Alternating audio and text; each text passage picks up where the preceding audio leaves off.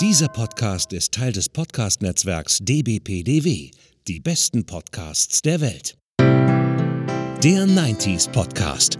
Boygroups, 56K-Modems, Tamagotchis und Crystal Pepsi. Eine Zeitreise in die 90er mit Anna und Hendrik. Und damit herzlich willkommen zum 90s Podcast. Mein Name ist Hendrik, ich bin Jahrgang 84 und bei mir ist meine Frau... Anna, Jahrgang 91. Jetzt hört man das Geknutsche auf dem Band, lass das. Ist das schlimm? Dass wir die Ehe nur vorgaukeln. Wir sind zurück aus sozusagen der kleinen Sommerpause. Wir waren ja im Urlaub. Genau, wer hören möchte, was wir da erlebt haben, hört rein in Podsplits on Tour. Nein, on the road. On the road. Genau. Hendrik will eigentlich auch im normalen Podsplits-Format diese Folgen nochmal als Best-of zusammenschneiden. Ja, also, dazu kam er aber noch nicht. Ja, das weil ich, wie auch dort hört, am Ende, ohne zu spoilern, war ich krank. Und das hat sich so gezogen, man hört es auch immer, auch meine Stimme ist noch immer leicht, ich habe immer noch Ausläufer von leicht Husten und leicht Belegung und so. Bin ich deswegen noch nicht dazu gekommen, die Sachen zusammenzuschneiden. Aber wie gesagt, das wird dann im normalen Podsplits-Kanal, den ihr sicherlich auch abonniert habt, wenn ihr uns gerne hört, könnt ihr das dann als Zusammenschnitt hören. Ich weiß noch nicht, in welcher Länge ich die Episoden dann hochlade, weil ich will es ja auch nicht komplett wegstümmeln, schnippeln. Aber wer schon mal neugierig ist, der Suche, wie gesagt, egal ob bei Spotify oder Apple Podcasts, ihr könnt da einfach danach suchen. Podsplits on the Road ist quasi ein eigener Podcast-Feed, Podcast-Kanal, wie auch immer man es nennen möchte. Und dort haben wir nämlich jeden Tag eine Episode hochgeladen, wie so eine Art Reisetagebuch. Genau. Es war so ein bisschen Experiment im mobilen Podcasten von unterwegs und auch mit der Plattform Anchor, auf der ich das zum ersten Mal gemacht habe. Ja, und das könnt ihr euch gerne anhören. Ansonsten, wie gesagt, könnt ihr es auch dann irgendwann bei Podsplits, wenn ich mal dazu komme, das alles zu schneiden. Das ist ja eine Heidenarbeit. Also, ja, wer es nicht gedulden kann, hört euch unsere Reiseabenteuer bei Podsplits on the Road an. Genau, ansonsten sind wir, wie gesagt, aus der Sommerpause quasi zurück und wollen hoffen, dass wir auch wieder ein bisschen mehr Regelmäßigkeit reinkriegen. Wir wissen auch schon, was wir eigentlich als nächstes machen wollen. Ja. Das nächste Episode, das verraten wir vielleicht am Ende der Sendung. Jetzt dreht sich es aber erstmal um etwas, es ist quasi die Fortführung, Weiterführung der letzten Rückspultaste-Episode von unseren lieben Netzwerkkollegen von dbpdw, die besten Podcasts der Welt. Die haben nämlich gerade in ihrer letzten Episode über die Invasion der Privaten gesprochen, über die privaten Fernsehsender. Und das hier ist so ein bisschen die Fortführung oder ein Side-Project, Side-Thema davon, könnte man sagen. Obwohl wir auch 2 Sachen vom Öffentlich-Rechtlichen hier dabei haben, weil einfach jeder Sender das gemacht hat. Es war halt üblich so. Es geht nämlich ums Thema, ihr habt es ja schon eigentlich im Titel der Episode gesehen. Fernsehansagen bzw. Programmvorschau. Genau, oder Fernsehansagerinnen oder Fernsehansager.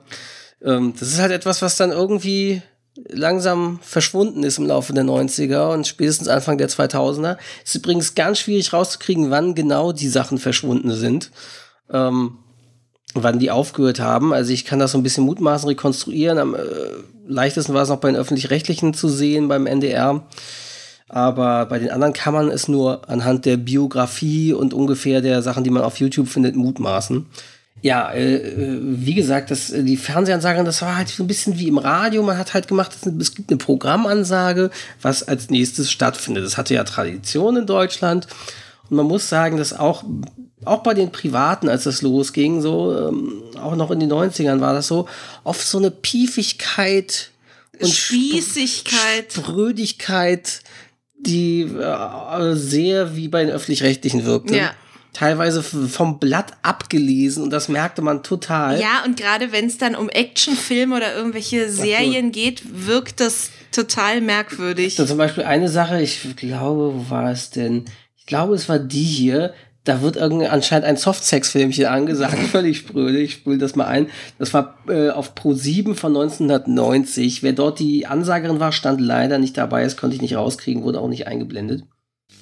Meine Damen und Herren, Hörig bis zur letzten Sünde ist der vielversprechende Titel unseres deutschen Spätfilms. Die Geschichte eines Anwalts auf Abwägen, gewürzt mit einer Prise Sex and Crime. Ich wünsche Ihnen gute Unterhaltung.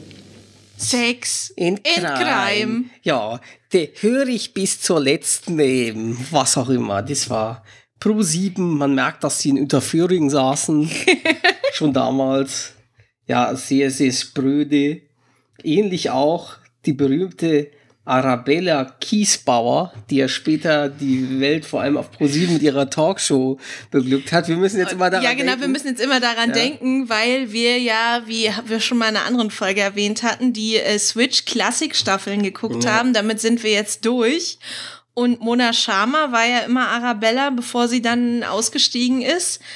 Und Arabella hat sich ja damals irgendwann mal für den Playboy ausgezogen und der Dauerjoke bei Switch war dann, dass sie das jedes Mal erwähnt in jeder Sendung. In jeder Talkshow. Und, genau, und dann aber auch wo sie zu Gast, sie war auch irgendwo also zu immer, Gast, egal. Und sie hat immer gesagt, das waren wirklich hocherotische Fotos. Ja, mit ihrem Wiener Schmäh, also die scheint ja, ich glaube auch Österreich kommt es ja. Ja, ja, auf jeden Fall. Und das hat die Mona Sharma sehr gut getroffen, es waren hocherotische Fotos.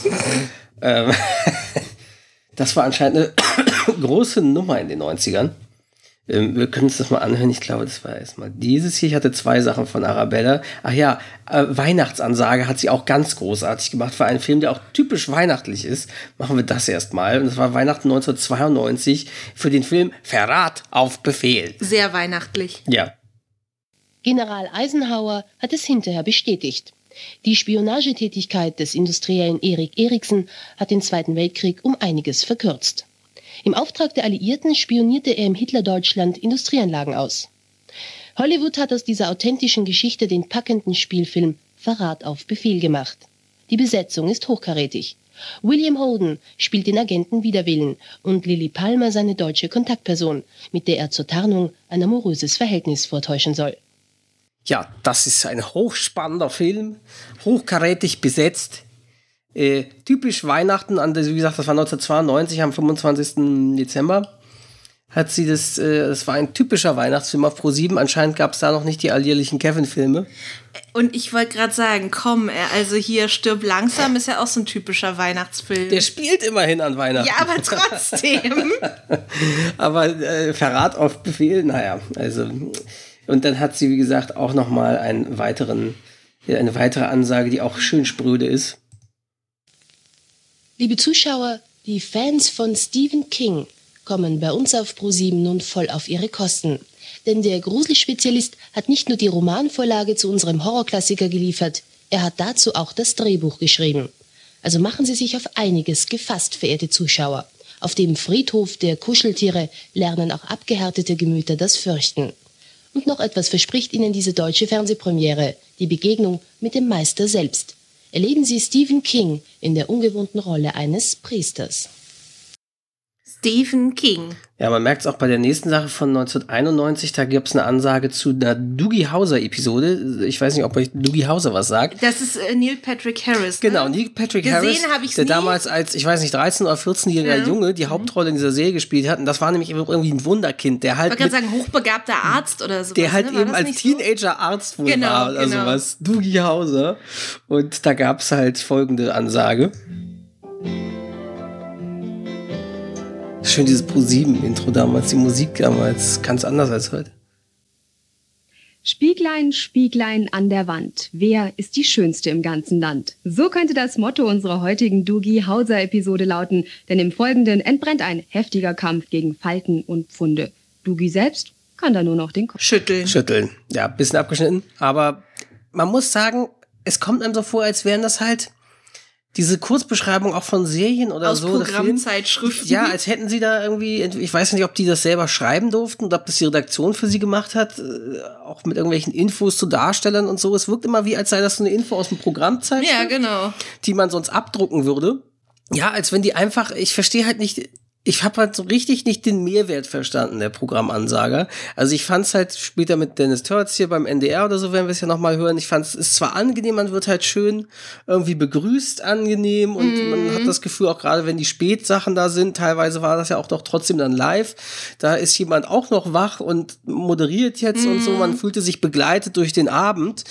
Aber die Infos oder sonst wie, es hatte keinen Mehrwert in dem Sinne, weil es war halt eigentlich wie das, was die Leute sich sonst, als wenn sie davon ausgingen, dass die meisten Zuschauer keine Programmzeitschrift zu Hause haben. Was auch komisch war, weil früher noch viel mehr Leute eine Tageszeitung abonniert hatten und eigentlich in allen war immer so eine Beilage dabei, so eine kostenlose. Ich weiß, das hatten wir, glaube ich, mal in irgendeiner dieser Retro-Dokus auch gesehen, dass ich glaube, sie haben immer am Ende des Tages haben sie immer eingeblendet, nachts will, was am nächsten Tag oder nächsten Tagen kommt, als Programm, als Tafeln, wenn Sendeschluss war, für die im Osten waren und trotzdem die Westsender irgendwie heimlich empfangen konnten, weil die ja keine Programmzeitschriften hatten, logischerweise, die nicht wussten, wann, was kommt denn eigentlich. Ja. Und das wie als Service für die Ossis war. Mhm.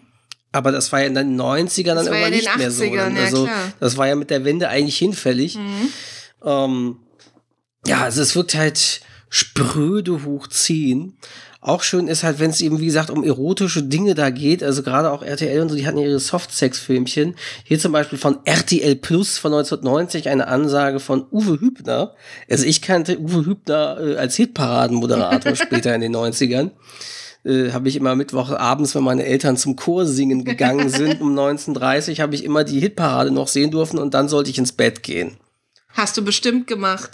Doch, habe ich dann schon, weil da hatten wir noch oft noch um diese Zeit manchmal mit Nachbarn noch ein Babyfon und bla, dass die Nachbarn gehört haben, bla bla bla. Und deswegen dann bin ich dann auch schon ins Bett gegangen. Irgendwann war es dann so, da habe ich dann irgendwie noch ProSieben irgendwelche Thriller geguckt, die Firma mit Tom Cruise oder so. Konnte ich dann aber nie zu Ende sehen, weil gegen 21.30, 21.45 waren meine Eltern dann meistens schon wieder zu Hause und solche 20.15 Uhr Filme auf ProSieben gingen ja eher immer bis kurz nach 10. Ja. Das heißt, ich wusste ja nie, wie diese Filme ausgehen durften. Erst immer erst später, habe ich das dann ein paar Jahre später dann mal irgendwann zu Ende gesehen.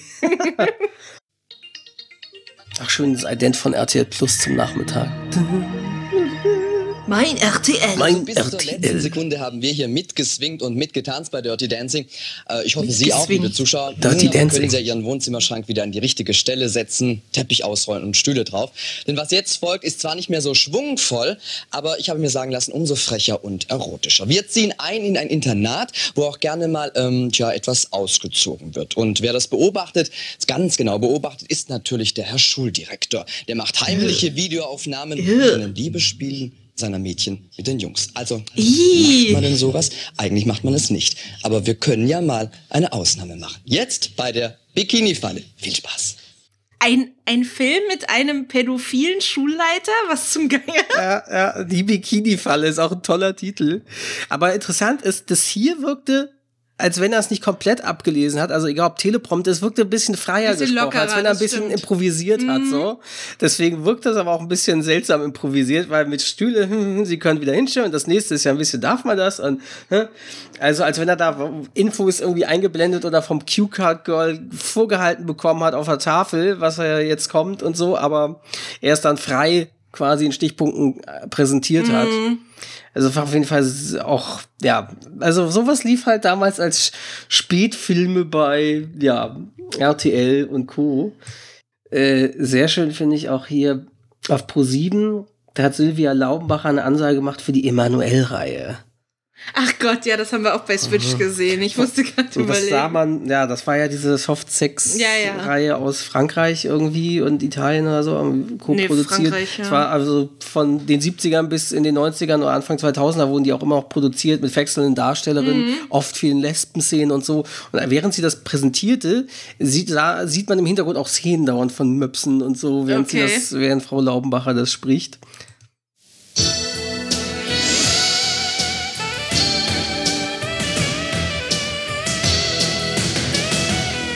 Saxophon klingt so schön nach, jetzt kommt der Erotikfilm.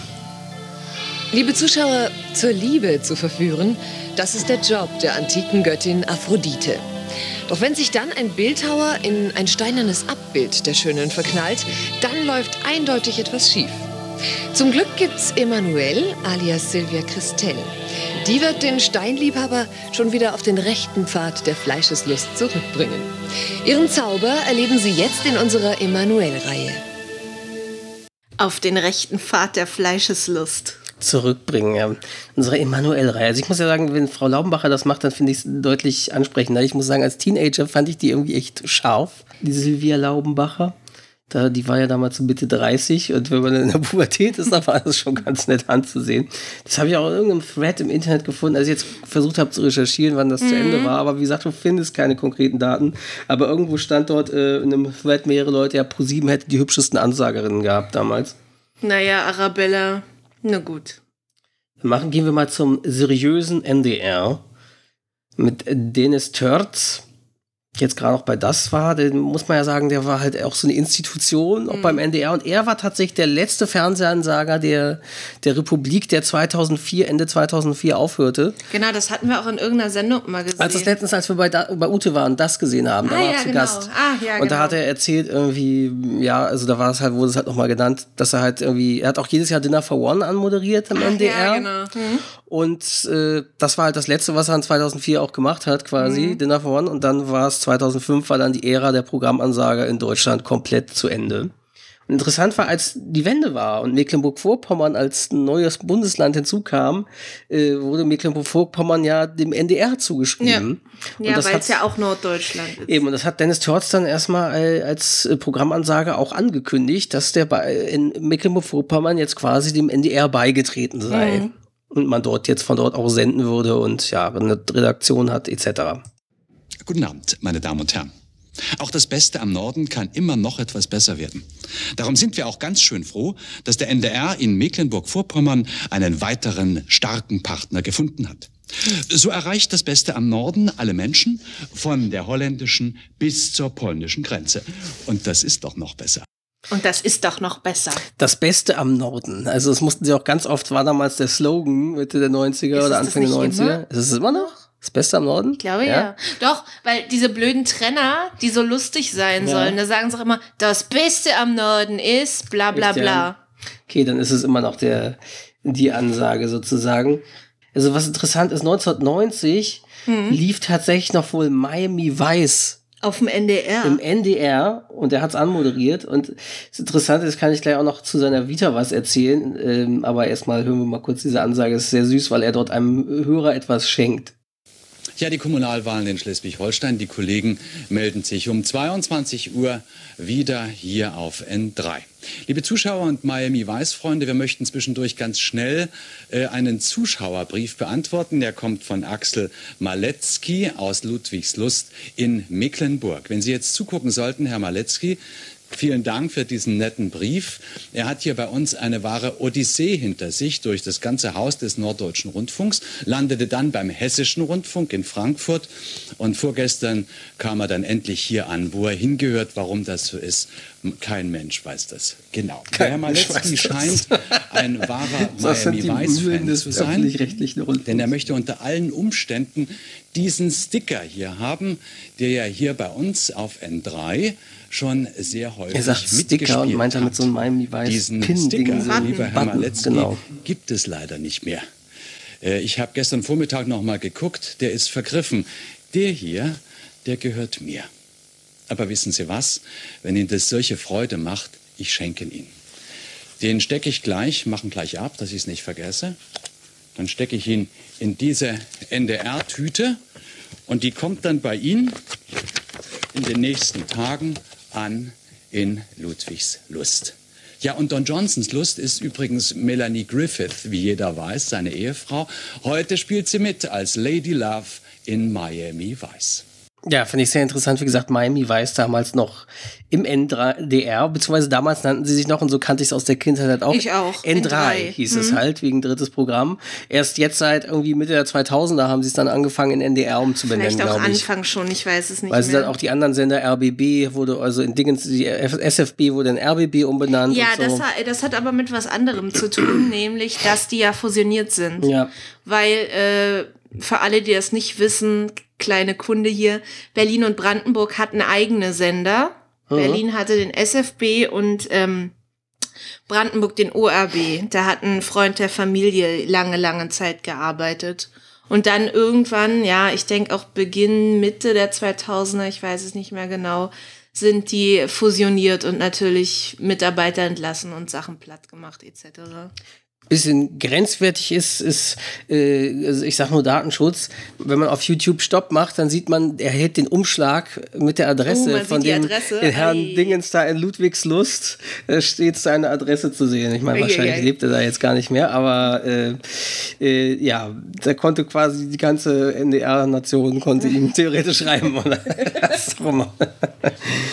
Ja, und dazu, wie gesagt, 25. März 1990 war das, und interessant ist zu Dennis Törz' Biografie, der war halt eigentlich ja Schauspieler auch. Mhm. Und interessant ist, der hat irgendwie alles gemacht. Erstmal, der hat parallel während seiner Anfänge im NDR und so, oder als auch Schauspieler, hatte als Fischlasterfahrer im Hamburger Hafen gearbeitet. Und er spielte zu dieser Zeit dann kleinere Film- und Fernsehrollen, und vor allem er synchronisierte in Hamburg pornografische Filme. Meint auch, das war sau schwierig.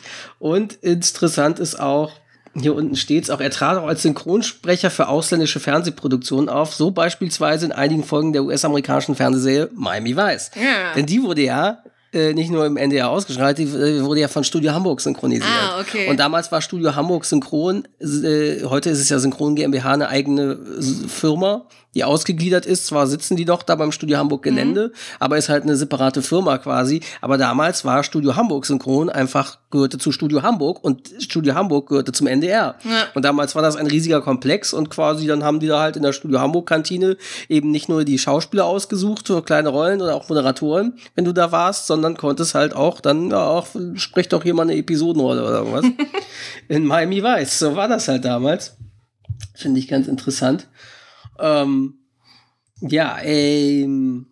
den Privaten bleiben wir dann jetzt mal gehen wir mal zu Sat.1. Da gab es ja den schönen Sat.1-Filmfilm. Und auch das wurde... der Filmfilm der Woche. Genau, der Sat.1-Filmfilm. Es wurde ja auch oft dann auch von anderen Sendern, von Switch und so verarscht mit diesem Filmfilm, die doppelten. Und ja, das wurde... damals war es 91 halt noch anscheinend recht neu. Karin Jacobi machte eine Ansage, die, ja, oder dass die Zuschauer es langsam erkennen, weil sie da in dieser Kulisse davon stand. Ja, liebe Zuschauer, wenn unser Studio so aussieht, dann wissen Sie inzwischen wahrscheinlich längst, was das zu bedeuten hat. Das Sat.1-Kino am Donnerstagabend öffnet seine Pforten, wenn auch durch die Tennisübertragung ein bisschen später als gewohnt. Einen Leinwandklassiker möchten wir Ihnen gleich zeigen. Einen Film, den zwar jeder vom Kino her kennt, der aber noch nie im deutschen Fernsehen gelaufen ist. TV-Premiere also für Die Brücke am Quai, ein Meisterwerk, das insgesamt 6 Oscars erhalten hat und immerhin Platz 11 auf der Hitliste der erfolgreichsten Filme aller Zeiten belegt. Gute Unterhaltung wünsche ich Ihnen nun bei Die Brücke am Quai, in den Hauptrollen William Holden und Alec Guinness. Ja, geil. Geil. Eine Sache habe ich noch vom NDR, und zwar so ein Ding, wo ihm quasi, du merktest, die Ansager, den wurde natürlich auch von der Regie reingemogelt, irgendwie Musik nochmal laut gedreht. Es war halt live, das merkst du, es war halt live. Und so wurde es auch hier, da hat der Dennis Törz ganz charmant reagiert, als die Regie plötzlich nochmal die Musik des Abspanns des Films oder Sendung, was auch immer davor war, lauter gedreht hat plötzlich, die in die Moderation reinquatscht sozusagen, oder rein dudelt. Hier ist N3, das norddeutsche Fernsehen. Einen recht schönen guten Abend, liebe Zuschauer, meine Damen und Herren. Willkommen bei uns und seien Sie gegrüßt. Tja. Vielen Dank. Chanson d'amour. Ja, dem Fernsehen wird ja in letzter Zeit wieder einiges Übles nachgeredet. Fernsehen brutalisiert angeblich die Kinder. Und Herr Schäuble, der Fraktionsvorsitzende der CDU, kann keinen Unterschied feststellen in den Programmen von uns und von den Privaten. Ja, und jetzt kommt noch eine neue Variante hinzu. Fernsehzuschauer leben gefährlich. Zumindest in England verletzen sich jährlich 7000 Menschen beim Fernsehen. Eine Frau, die schnell den Fernseher anschalten wollte, weil ihr Lieblingsmoderator auftauchte, stolperte, Beinbruch. Ein Mann guckt sich ein Fußballspiel an gegen Leeds United, schreit auf, oh my God, und wurde von seinem eigenen Rottweiler zerfleischt.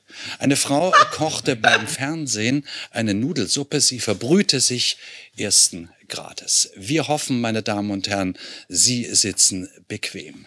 Bitte nicht stören. Der Forellenhof. Ja, vor allem, das war auch, diese Unfälle waren immer Schuld des Fernsehers und nicht der Dummheit der Menschen, die ihn bedient haben. Definitiv. Was ich auch witzig finde, hier ist was von 10. Juni 1990, eine ProSieben-Ansage morgens, das war auch so das Zeichentriebprogramm, weil da haben sie dann einfach in der Tafel eingeblendet, was als nächstes kommt. Das kündigt sie so an, das heißt, sie moderiert an, dann kommt eine Tafel, dann sagt sie kurz was zur nächsten Sendung und dann, ja, also es ist halt auch sozusagen Programmzeitschriftenersatz wieder gewesen. Was wir Ihnen sonst noch zu bieten haben, vor allen Dingen heute Vormittag, zeigt Ihnen nun die Übersicht. So schöne Fahrgeschläge. Stimmt, wie Fahrstuhlmusik oder so. Ja, oder halt in irgendeinem. Stimmt. Der nächste Mitarbeiter ist gleich für Sie da. Genau. Bitte bleiben Sie dran. Ja. Ja, und zum Auftakt zu diesem Sonntagmorgen begleiten wir nun wieder Captain Future und seine Freunde in fremde Welten und ferne Galaxien. Sie erleben in ihrem großen Abenteuer der Zauberer vom Mars heute einen Flug in die 5. Dimension. Wahnsinn! In die 5. Dimension. Unglaublich, ja. Was man auch sagen muss, selbst wenn es dann moderner und locker wurde, gerade auf ProSieben oder so, sie haben oft trotzdem es nicht hinbekommen, englische Sachen entsprechend auszusprechen, auch Namen, obwohl die in dem Programm laufen. Also ja, du regst dich jetzt natürlich auf über Akte X, würde ich sagen. Da hat Sylvia Laubenbacher Akte X anmoderiert und sie spricht immer von Agent Mulder und nicht Agent Mulder, wie der aber heißt. Also ich verstehe es nicht, wieso die das nicht hinbekommen haben damals. Aber hört den Akte X-Cast. Ja, übrigens, genau, vielleicht habt ihr es noch nicht mitbekommen. Ich habe mit Olli vom Retro-Abteil und Historia Universalis zusammen einen Akte X-Cast, der alle 2 Wochen erscheint. Jetzt hatten wir gerade eine kurze Mini-Sommerpause, die 3 Wochen geht, aber morgen kommt dann auch schon die nächste Folge online. Also ich muss nachher noch schneiden. Am 12.8. Genau. Ja, wobei die Frage ist, wenn ihr morgen es hört, dann ist wahrscheinlich nicht der 12.8. für euch oder so. Aber jedenfalls hört den Akte X-Cast, alle 2 Wochen eine neue Episode. Montags. Genau. Immer, ja, Mystery-Montag haben wir halt darauf angelehnt, weil das ja oft lange Zeit lief Akte X ja auf diesem Sendeplatz. Aber hören wir mal, wie Frau Laubenbacher das anmoderiert.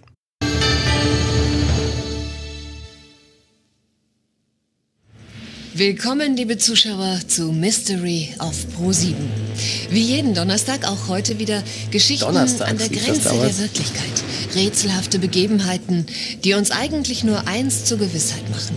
Was wir Realität nennen, ist nur die halbe Wahrheit. Los geht's mit Akte X und einem Albtraum. Der Chef von Fuchs Mulder und Dana Scully wacht eines Morgens neben einer toten Frau auf und kann sich an nichts mehr erinnern. Und gleich danach... Genau, hat irgendwer weggekattet, da fehlte die Endmoderation für das nächste, für Strange Luck lief, glaube ich, danach. Das war auch so eine Mystery-Serie, die nur eine Staffel hatte, die so über ein bisschen wie, irgendwas mit dem Schicksal so ein bisschen war, wie so eine Mischung aus Final Destination und Allein gegen die Zukunft, aber halt ein bisschen creepiger und so. Und bleiben wir dabei, wie sie gruselige Sachen anmoderiert. Anscheinend gab es damals, das erinnere ich mich da auch noch, wenn Halloween-Specials waren, dann durfte zum Beispiel auch bei den Simpsons dieses Halloween-Special erst nachts laufen, ungeschnitten, weil die halt so ein bisschen gory war, nicht im Vorabendprogramm. Und das hat ProSieben dann oft mit irgendwelchen anderen Filmen und Serien-Specials garniert und dann nachts anmoderiert. Und anscheinend war das hier ähnlich. Ich vermute, das dürfte auch an Halloween gewesen sein. Da hat Frau Laubenbacher das auch sehr creepy anmoderiert. Aber wahrscheinlich dann um die Uhrzeit vermute ich nicht mehr live. Das war bestimmt vorher aufgezeichnet.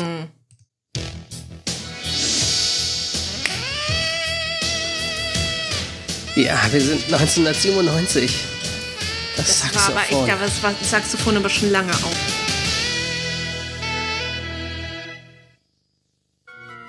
Seit circa 10 Minuten haben wir Geisterstunde. Die Zeit der Untoten, die Zeit der ruhelosen Seelen. Ich kann sie schon hören. Sie sind nicht mehr weit. Sie kommen. Das ist keine Frage. Und sie haben uns etwas mitgebracht. Angst. Grenzenlose, panische Angst, die uns die Kehle zuschnürt und uns das Blut in den Adern gefrieren lässt. Angst, die uns entstellt, lähmt und besiegt. Schön, dass Sie wieder da sind. So bin ich nicht alleine. Zu zweit haben wir vielleicht eine Chance heute Nacht. Vielleicht. Oh, Sie lachen. Das ist schön. Sie haben Humor. Sie werden ihn brauchen. Im Bann des Voodoos. Weiter geht's dann mit den Simpsons, Dark Skies und Outer Limits. Es ist Fright Night auf ProSieben und wir bringen Sie um den Schlaf. Das ist schon ein bisschen creepy. Ja, sehr, sehr interessant. Wir bringen Sie um den Schlaf. Genau. Das heute sowohl bei der Tagesschau als auch zumindest bei anderen öffentlich-rechtlichen Sachen, bei denen ein Moderator dabei ist, der oft ansagt, was als nächstes kommt. Wir gucken ja viel Extra 3 und da sagt ja... bleiben Sie dran, gleich gibt's das Medienmagazin oder sowas. Und genau. Heute Show sagt auch immer, jetzt kommt Aspekte. Genau.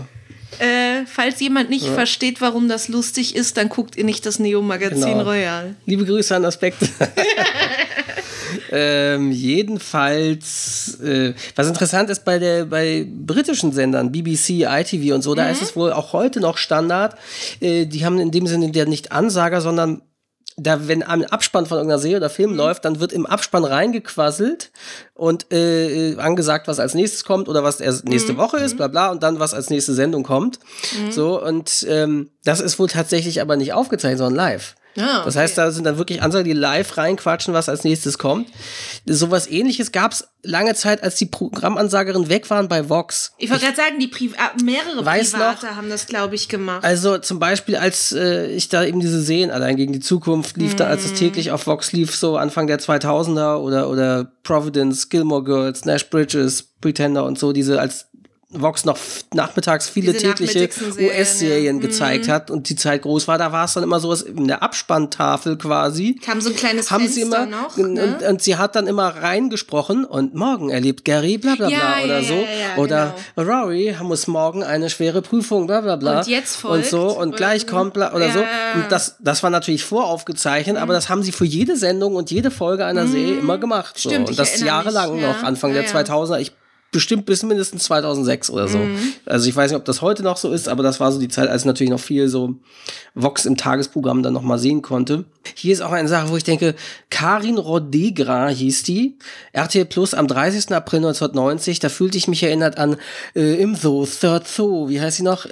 Katja Burkhardt. Ja, so ein bisschen, wo ich mich frage, ich weiß nicht, ob das jetzt an der schlechten Audioqualität von YouTube liegt oder ob sie da einfach eine genommen haben, die sich hochgehalten hat und vielleicht dass sie über den Sprachfehler hinweggesehen haben, weil als Ansagerin sollte man lieber nicht so klingen.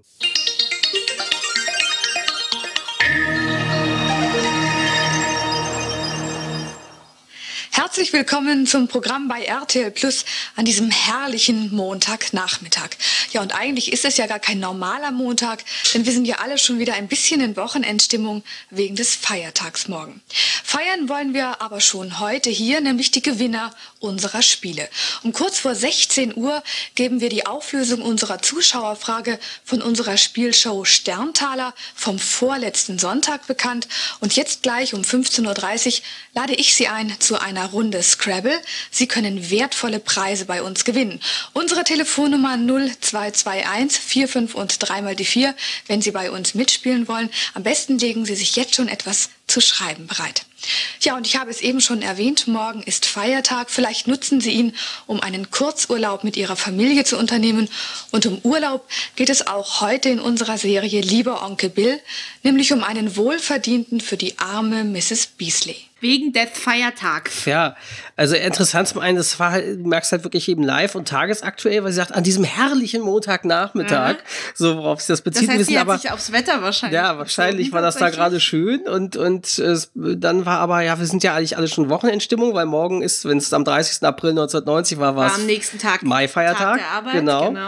Und waren alle quasi schon in anderer Stimmung. Und da auch die Serie, diese Amore, Lieber Onkel Bill, was ist das denn für eine Serie? Muss eine US-Serie ja gewesen sein, wegen Mrs. So und so. Ja. Aber sagt mir erstmal nichts, was da auf RTL damals lief. RTL. Mein RTL, genau. Es gab natürlich auch Fernsehansager. Ach ja, da unten. So haben wir hier nämlich zum Beispiel auf ProSieben gab's, der dann auch später moderiert hat, Alexander Matzer. Der hat ja sehr viel dann, ich glaube, hat auch TAF oder irgendwas oder Sam auch moderiert mit. Das weiß ich jetzt nicht. Jedenfalls war der als Moderator dann in den 90ern später relativ groß noch, auch Anfang der 2000er. Was er aktuell macht, weiß ich gar nicht. Gibt's den noch bei ProSieben? Ich habe keine Ahnung. Guck doch mal parallel kurz. Jedenfalls 1997. Wir spielen mal das ab, wie er moderiert, ansagt. Liebe Zuschauer, zum Ausklang unseres großen Actionabends drückt jetzt Mad Max Mel Gibson noch einmal kräftig auf die Tube. Er ist der Vollstrecker in einem hochexplosiven Science-Fiction-Road-Movie. Allein beim grandiosen Finale wurden über 40 Autos und Motorräder zu Schrott gefahren. Auch ein riesiger Tanklastwagen musste dran glauben. Den letzten Teil unserer Mad Max-Trilogie sehen Sie übrigens nächsten Samstag. Und nun bahnfrei für Mad Max 2. Ja, jetzt wo ich ein Bild bei Wikipedia gesehen habe, kam der mir auch bekannt vor. Also ich glaube, der macht hauptsächlich im Öffentlich-Rechtlichen heute irgendwelche Sachen. Da steht erst irgendwie Vertretung bei Brisant und die Stadel-Show hat er auch schon moderiert. Und aber wie gesagt, hat Anfang der 2000er hat er vor Boyard moderiert, die Gameshow völlig gefloppt ist auf Sat.1 oder ProSieben, ich weiß es nicht mehr. Und war dann auch Sat.1 Wake Up, also wahrscheinlich morgen Frühstückssendung irgendwas mal moderiert und ist dann wohl irgendwie jetzt zu den Öffentlich-Rechtlichen gewechselt und moderiert da wohl immer noch, wie so einige das machen. Ja, und diese Sylvia Laubenbacher, sie hatte halt dann 99. Ja, sie hat 99, ist sie dann. Ja, wahrscheinlich, ich vermute, weil die Sachen gingen, dass sie bis 99 hat sie Fernsehansagen gemacht und ab 99 hat sie dann von Susan Atwell oder wie die hieß, Sam übernommen, Stunde am Mittag, und das hat sie fast 10 Jahre bis zu deren Einstellung 2009 moderiert. Und wahrscheinlich heißt das, ich vermute, dass so ab ca. 99, 2000 dürften dann so die Ansager bei ProSieben auch verschwunden sein, bei ProSieben Sat.1 so. Vermute ich, dass das spätestens ab 99, 2000 wahrscheinlich die verschwunden sind aus den Privatsendern oder generell auch. Genau, ja, und dann stand halt jetzt, sie hat dann später für Fokus Gesundheit und sowas moderiert und so und hat dann aber Brustkrebs gehabt vor ein paar Jahren wohl. Hat den wohl erstmal erfolgreich bekämpft, heißt es, aber ja, natürlich krass, aber hat viel moderiert eben weiterhin. Die meisten, ja doch muss man sagen, Programmansager waren dann entweder schon parallel zu ihrer Karriere als Programmansager Moderatoren oder haben später moderiert oder so. Ne? Ja. Beim Öffentlich-Rechtlichen gab es ja zum Beispiel, war lange Zeit im ZDF als Ansagerin Birgit Schrowange. Ah, okay. Die hat das, glaube ich, 15 Jahre oder so gemacht, von Anfang der 80er bis Anfang der 90er, bis sie dann irgendwann explosiv oder extra oder sonst was bei RTL dann irgendwann übernommen hat. Genau.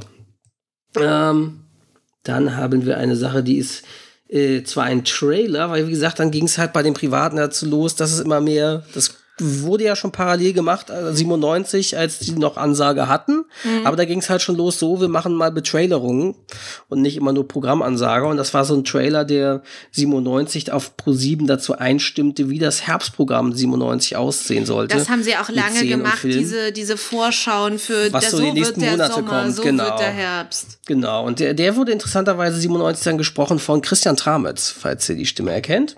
Ja. Und aber auch das wollte ich mal einspielen, weil dieses Programm, dieser Trailer ist halt typisch für das, was 97 da so lief. Und auch tatsächlich, das hatte ich fast vergessen, meine Lieblingsserie Allein gegen die Zukunft lief damals noch auf ProSieben. Die ging damals dort los und ist erst dann später zu Vox und dann wieder zu Sat.1 gewandert etc. Aber da hat sie ihre Premiere gehabt. Etc.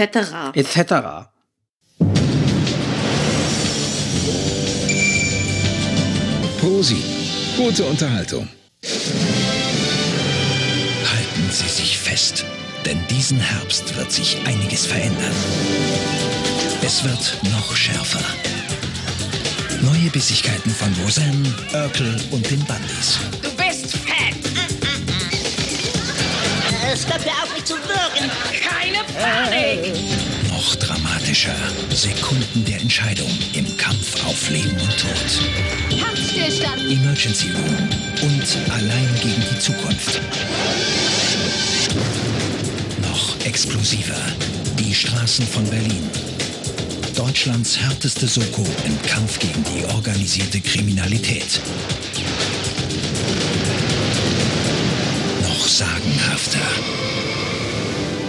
Die Abenteuer des Odysseus mit Armand Assante und Isabella Rossellini in einer traumhaften Verfilmung des Klassikers. Noch geheimnisvoller. Akte X. Neue Fälle für Scully und Mulder. Wovon wir hier Zeuge werden, sind unverfälschte tierische Verhaltensweisen. Mulder! Scully! Und Outer Limits. Der Vorstoß in eine neue Dimension. Noch größer. Megakino. Gigantische Filmerfolge. stärksten Blockbuster der Traumfabrik. Kino, das Spaß macht. Rasant und atemberaubend. Und noch mehr Prominenz. Große Namen, die Götter der Leinwand. Sehen Sie Hollywoods Superstars in ihren besten Rollen.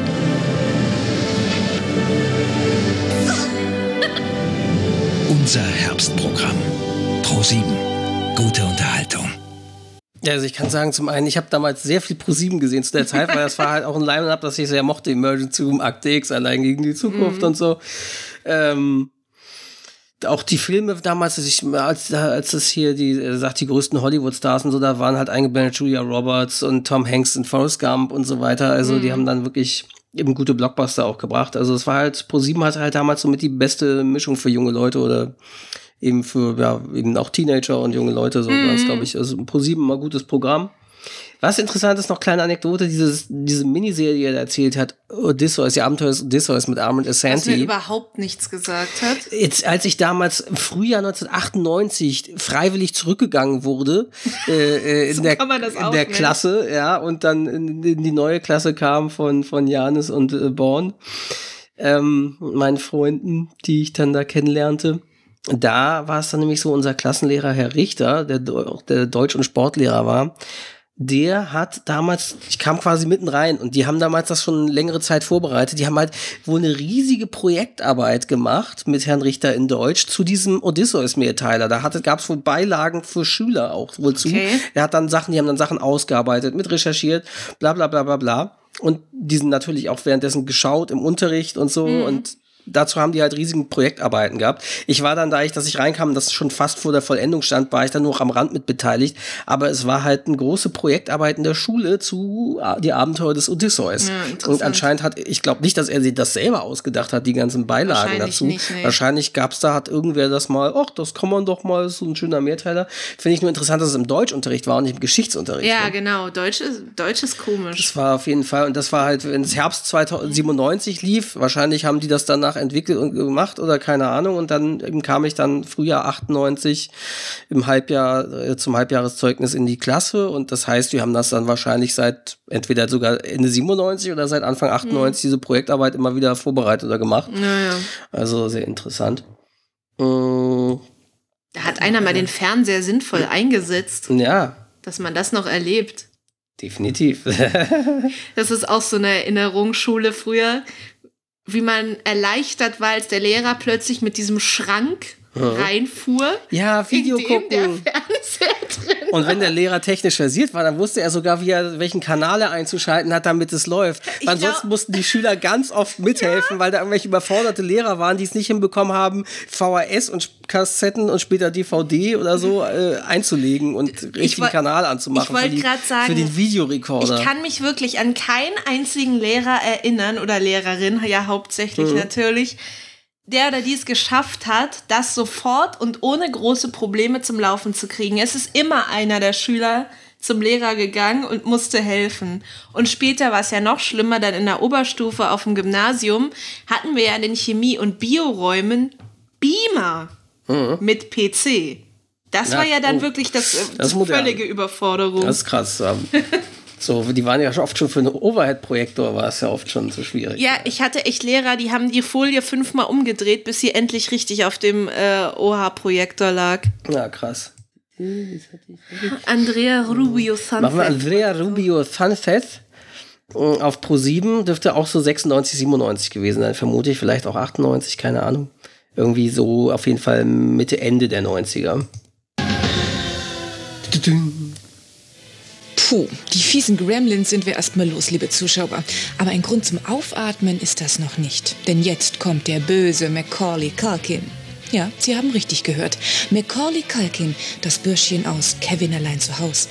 Was an diesem Engelsgesicht bös sein soll? Nun, der Kleine hat noch ein zweites Gesicht. Und das werden Sie jetzt in unserem Blockbuster kennenlernen. Und zwar mit atemlosen Entsetzen. Ich hab Sie gewarnt.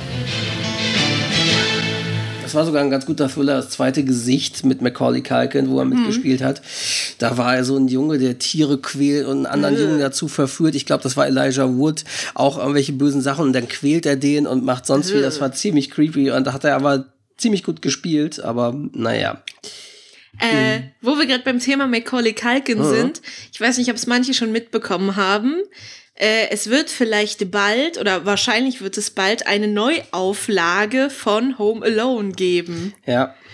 Dazu hat Macaulay Culkin noch ein sehr lustiges Bild auf Twitter gepostet. Also das Disney Plus Disney hat ja Fox übernommen, die ganzen Rechte acquired, also alle Filmfranchises, die zu Fox gehören. Und Disney Plus, also der Streamingdienst, der will Home Alone, keine Ahnung, remaken, rebooten, reviven, das weiß man noch nicht.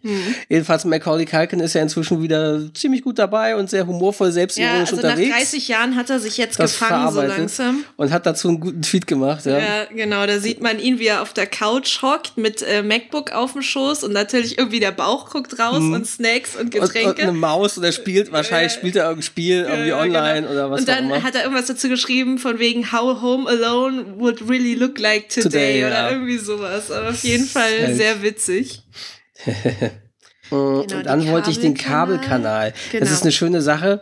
Es ist quasi keine Programmansage, aber der Kabelkanal, der ging ja 1992 los und das musste erstmal betrailert werden. Da liefen dann auf dem Kanal schon irgendwelche Trailer, dass der Kabelkanal hier an dieser Stelle bald losgeht. Und das war halt ein synchronisiertes Ding mit, ich weiß nicht, der gesprochen wurde, der von Simon Jäger. Und der sah auch aus wie, keine Ahnung, Corin Nemec oder irgendwer, den er wirklich gesprochen hat. Hier Parker Lewis, der Coole von der Schule. Vielleicht sah er dem aber auch nur ähnlich und sie haben deswegen auch Simon Jäger genommen. Auf jeden Fall amerikanisch synchronisiert. Vielleicht bezog sich das auch auf irgendeinen Cable-Channel in den USA. Und war aber ziemlich lustig gemacht. Und am Ende aber so spröde Deutsch wieder die Einsprechung irgendwie. Also ja, wir hören mal rein. Von 1992, Anfang 92 zum Start des Kabelkanals. Meine Mutter hat mal so eine Ärztesendung gesehen über Spätschäden bei Kindern, die zu viel Fernsehen. Sie lebt in der ständigen Sorge, sie könnte irgendwann meinen armen, schwachen Körper völlig verschrumpelt vorfinden. Ich finde es nicht gut, wenn du so viel fernsiehst. Nach einer Woche ist ihr Bauch weg. Und hier sind sie endlich, die neuen Würstchen von Panels. Nein! Nein! Nein! Nein! Nein!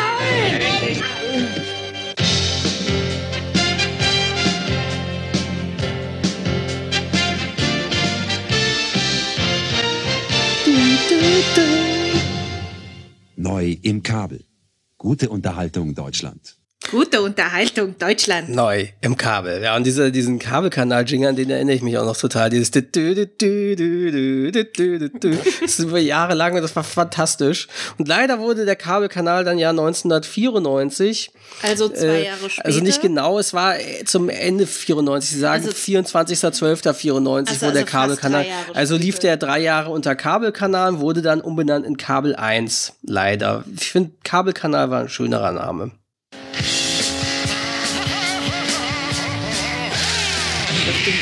Ab 24.12. heißt der Kabelkanal Kabel 1. Kabel 1. Einfach besser drauf. Das ist auch so bekloppt, dass sie den zu Weihnachten umbenennen. Hätten sie das nicht einfach zum 1. Januar machen können? Weiß ich auch nicht, weil das verwirrt doch die Zuschauer in den Feiertagen. Dieser, wo ist denn hier Kabel? Das hat doch in dem Programm-Dingern sicher noch viel, viel mehr Verwirrung gesorgt, wenn das mittendrin war. Also das verstehe ich auch nicht, warum sie nicht einfach sagen zum 1. Januar 95. Das wäre echt merkwürdig. Dann haben wir noch mal einen vom Sat.1 Filmfilm 1991.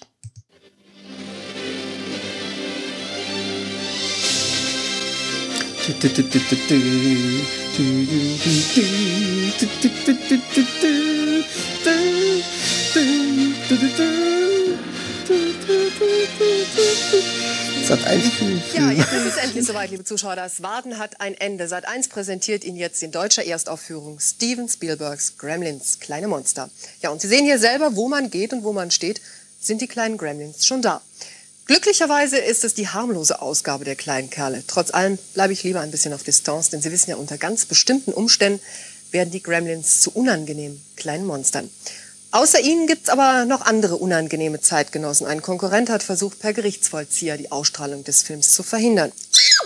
Sieht fast so aus, als hätte er eine Menge Angst vor den Gremlins. Oder waren es am Ende unserer Programmaktivitäten. Wie dem auch sei, Sie müssen keine Angst haben, wir zeigen Ihnen jetzt den Film in ungekürzter, ungeschnittener Form. Dafür aber eben erst jetzt um 22 Uhr. Ja, und ich würde es mir eigentlich auch ganz gern jetzt bequem machen auf dieser Couch, um mir den Film anzuschauen, aber ich bleibe lieber ein bisschen auf Distanz. Denn wie wir gerade gehört haben, trauen kann man ja wirklich keinem, schon gar nicht den Gremlins. Das finde ich interessant. Wollte RTL damals irgendwie den untersagen, dass sie wahrscheinlich wollten die um 2015 vielleicht zeigen oder so. Und dann haben sie irgendwie geklagt von wegen, weil welcher Konkurrent soll das 91 gewesen sein? Es kann nur RTL gewesen sein eigentlich. Die Öffentlich-Rechtlichen werden es auch nicht gewesen sein. Also und es ist interessant mit Unterlassungserklärung. Also man muss noch was dazu erklären, weil sie meinte, da ist kein Platz oder keine Ahnung. Auf der Couch. Die haben da 4 oder 5 Gremlin-Kuscheltiere in dieses Ansagestudio gesetzt. Da habe ich noch ein Ding von 1994, 11. Juni 1994, nochmal ProSieben mit Frau Sylvia Laubenbacher als Ansagerin. Zum Start unserer Filmreihe mit dem französischen Schauspieler Alain Delon zeigen wir Ihnen nun den ersten Krimi, den der Star auch selbst inszeniert hat. Bei den Dreharbeiten zu Rette deine Hautkiller hat der Regisseur Delon den Schauspieler Delon nach eigenen Angaben nicht geschont. Seine Partnerin ist Anne Parillot, die auch in seinem Privatleben für kurze Zeit die Hauptrolle spielte. Den packenden Thriller, den Sie nun als Fernsehpremiere sehen, hat Alain Delon dem großen Krimispezialisten Jean-Pierre Melville gewidmet. Ich wünsche spannende Unterhaltung. Vielen Dank. Interessant auch nicht nur diese Filminfos, sondern auch diese Gossip-Infos, wie sie hat lange Zeit in seinem Privatleben auch die Hauptrolle gespielt. Total wichtig. Und überhaupt, dass auf ProSieben ein Film mit Alain Delon, das ein alter Film, das war irgendwie aus den 70ern oder 60ern, ein französischer Film, sowas würde niemals mal heute auf ProSieben laufen, glaube ich. Also da vielleicht noch Popone Flüsse oder so oder ziemlich beste Freunde, aber das finde ich sehr interessant. Und zwar zum Abschluss sozusagen. Auf N3 gab es zum Sendeschluss, ich glaube, wann war es? Das zeigt er hier gerade nicht an. Sendeschluss, Ansagerinnen. Da musst noch weitermachen. 8.2. Genau, am 8. Februar 1992, in der Nacht zum 9. Februar 1992, der Sendeschluss im NDR war tatsächlich so, dass dort die Fernsehansagerin, die den Sendeschluss quasi abmoderiert hat, quasi die letzten Nachrichten des Tages vom Zettel verlesen hat. Die letzten Meldungen nochmal und sich dann verabschiedet hatten. Das war damals, 1992, interessanterweise eine gewisse Marion Hilgers. Heute bekannt unter dem Namen Marion von Stengel. Synchronfans werden vielleicht wissen, wer es ist, oder Hörspielfans auch. Und zwar ihres Zeichens Synchronstimme von Pamela Anderson. Hat auch oft Terry Hatcher gesprochen, unter anderem in Superman, die Abenteuer von Lois und Clark und James Bond, Tomorrow Never Dies. Und auch in Two and a Half Men in einer Episodenrolle, aber nicht in Desperate Housewives. Und hat auch ein paar Mal Angelina Jolie gesprochen, unter anderem in Tomb Raider-Filmen, denn sie war nämlich auch damals lange Zeit die Synchronstimme von Lara Croft in den Spielen. Und deswegen, sie spricht eine meiner Lieblingswerbungen. Sie ist nämlich seit Jahren Stimme von Eiswerbung im Kino oder auch generell von... Langnese-Eiscreme gibt's auch hier im Kino. Genau. Und das fand ich irgendwie sehr putzig, dass damals Marion Hilgers noch moderiert hat im NDR oder N3, das wusste ich gar nicht, aber passt natürlich zu ihren Aktivitäten als Hamburger Synchronsprecherin dort auch. Zum Programmschluss die letzten Nachrichten aus unserer Nordtext-Redaktion. München. Bundesverteidigungsminister Stoltenberg, CDU, befürchtet eine zunehmende Verbreitung von atomaren, chemischen und biologischen Waffen auf der ganzen Welt. Bei der Wehrkundetagung in München wies Stoltenberg darauf hin, dass es erste konkrete Hinweise auf die Anwerbung von Nuklearexperten der ehemaligen UdSSR durch Länder der Dritten Welt gebe. Hauptthema der Tagung ist die künftige Rolle der NATO sowie die Sicherung der noch jungen Demokratien in Osteuropa. Frankfurt am Main. Nuklearmaterial aus den Ländern des früheren Ostblocks ist nach Erkenntnissen der Internationalen Atomenergieorganisation IAEO zur Handelsware auf dem schwarzen Markt geworden. Die IAEO hat nach Angaben der Frankfurter Allgemeinen Sonntagszeitung bestätigt, dass solches Material in Rumänien und Bulgarien verschwunden ist. Es handele sich um Natururan oder leicht angereichertes Uran. Zur Herstellung einer Atombombe brauche man allerdings einen Reaktor oder eine Anlage zur Wiederaufbereitung. Liebe Zuschauer, das waren die letzten Nachrichten aus unserer Nordtext-Redaktion. Ich verabschiede mich von Ihnen, wünsche Ihnen eine gute Nacht, schlafen Sie gut. Gute Nacht. Ja, schlafen Sie gut. Ich verabschiede mich von Ihnen. Damit können wir uns auch jetzt von diesem Podcast verabschieden. Nein, das klang jetzt wie für immer. Nein, genau. Dieser Episode, das ist ein gutes Schlusswort. Ich finde interessant, Nordtext-Redaktion. Ja. Die hat quasi dann noch extra irgendwie anscheinend die letzten Meldungen zusammengestellt und dann durfte das eine Fernsehansagerin oder irgendwer halt nochmal abmoderieren. Und wie gesagt, das waren keine Nachrichten. Es war halt, sie sitzt da als Fernsehansagerin, moderiert den Sendeschluss und liest die letzten Meldungen vor. Also interessant, wie das. Und das waren eben 92. Also interessant, wie das da noch gemacht wurde. Ja, gab ja noch kein Internet. Genau. Was wir noch erwähnen wollen, ich weiß nicht genau, wann ich schaffen werde, diese Episode online zu stellen. Vielleicht schaffe ich es heute noch, vielleicht aber auch erst nächstes Wochenende. Mal gucken, je nachdem, wie lange der Schnitt dauert. Ein Programmtipp. Jetzt sind wir die Fernsehansager. Genau, jetzt sind wir die Fernsehansager. Und zwar startete jetzt am... Wenn ihr das hier hört, am Freitag, den 9. um 20.15 Uhr startete im WDR die Reihe Unser Land in den 90ern. Das gab es schon mit den 70ern und 80ern. Das ist viel natürlich fokussiert, weil es im WDR läuft. Auf Nordrhein-Westfalen, genau. Aber wird in jeder Woche quasi ein Jahr behandeln. Da ging es jetzt mit 1990 los. Wir sind Weltmeister hieß die Episode. Genau. Die wird auch immer von einem Prominenten quasi erzählt. Das war jetzt in diesem Fall Hugo Egon Balder. Genau. Und die ist auch sehr unterhaltsam und sehr schön, also weil natürlich zeigen sie auch gesamtdeutsche Themen und es ist einfach sehr schön interessant, wie das ist, also für Retro-Freunde, die sich für die 90er interessieren, sehr, sehr schön, guckt euch das an.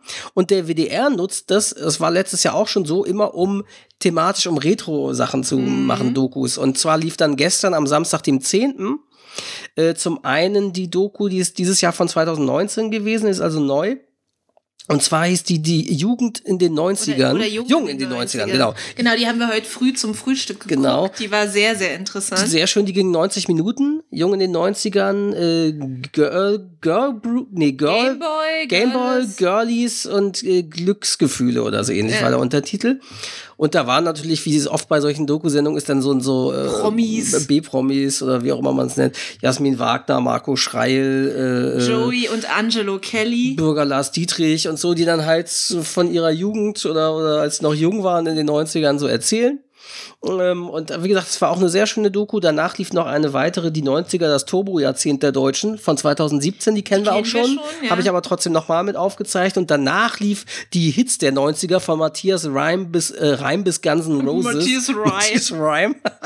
da muss ich jetzt an deine Lieblingsbusansage hier in Berlin denken. Das muss ich kurz erzählen. Mhm. Und zwar, wir können ja fast direkt vor der Tür mit unseren Buslinien in die Innenstadt fahren oder in die Stadt fahren, wie man immer sagt, wenn man in Ausbezirken wohnt, auch wenn wir hier in der Stadt sind. Und diese Busse fahren halt, also der eine fährt bis zum Hauptbahnhof und der andere bis zum Alexanderplatz von uns aus und beide fahren über den Potsdamer Platz. Oh. Und dann gibt es eine Station, das ist Hendriks Lieblingsstation, die heißt Potsdamer Platz, Varian-Frei-Straße.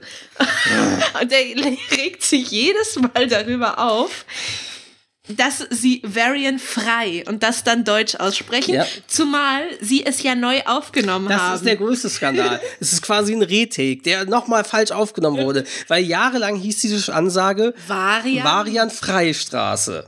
Varian-Frei-Straße oder Varian-Frei, ich weiß nicht. Nee, Varian-Frei. Genau, sie hat immer gesagt Varian-Frei-Straße. So, und dann wurde es jetzt neu aufgenommen, weil anscheinend irgendwem auffiel, das war ja gar kein Deutscher, das können wir nicht Varian aussprechen, nehmt das neu auf. Dann haben sie die typische Bussprecherin von Berlin wieder ins Studio geholt, das war wohl eine frühere RBB-Ansagerin tatsächlich, habe ich mal in irgendeiner Doku gesehen. Und die sagt dann, Varian-Frei-Straße. Der Regisseur oder wer auch immer dort anwesend war, hat es nicht hinbekommen, darauf zu achten bei diesem Retake, dass sie wenigstens Varian-Frei sagt, sondern sie sagt Varian-Frei. Als wenn der Varian gefangen war und jetzt ist er frei. Varian-Frei-Straße. Also wäre ich dort, derjenige würde da Köpfe rollen. Die werden alle entlassen, rausgeworfen wegen Unfähigkeit und Stümperhaftigkeit, weil sie es nicht hinbekommen, das nochmal richtig aufzunehmen, damit es einmal korrekt ist. Vielleicht werden wir in 20 Jahren hören wir vielleicht mal Varian-Frei, aber vielleicht Varian-Frei-Straße. Naja, jedenfalls, aber was wir sagen wollten, dieses hier, die Hits der 90er. Das ist das Stichwort. Matthias Reim bis Guns N' Roses sozusagen. Unsere nächste Episode. Genau, schon länger in Planung. Ja. Und jetzt werden wir es endlich mal angehen. Die Hits, Chartstürmer, was auch immer der 90er. Genau. Wir hatten ja schon ein paar Musikfolgen. One Hit Wonder, Boygroups, Girlgroups. Und die werden wir natürlich dann auch erwähnen, wenn es um Jahrescharts oder komplett 90er-Charts geht. Irgendwas ganz Markantes ist, was dazugehört, einfach aber dann nicht im Detail so eingehen, sondern uns dann um die Sachen kümmern, die wir auch bisher nicht erwähnt hatten. Genau, Leuten, die halt keine One-Hit-Wonder waren und nicht in die andere Kategorie Boygroup, Girlgroup fallen. Genau, mal gucken, was es so da noch so gab. Wahrscheinlich irgendwelche Hits auch von Madonna oder wer auch immer. Mariah Carey, genau. Ganz nur mal sehen, wir erwähnt, ja, ein paar Bands, Goo Goo Dolls auch. Ja. Also auf jeden Fall werden wir da, das unsere nächste Episode sein, die Chartstürmer und Charthits der 90er sozusagen, genau, werden wir als nächste Episode, haben wir dann als nächstes in Planung. Wann die kommt, wissen wir noch nicht. Wahrscheinlich wieder so 3-4 Wochen später oder sowas. Wir gucken mal, wie wir es schaffen. Genau, na dann, freut uns, dass ihr wieder zugehört habt und bis zum nächsten Mal. Tschüss. Ciao.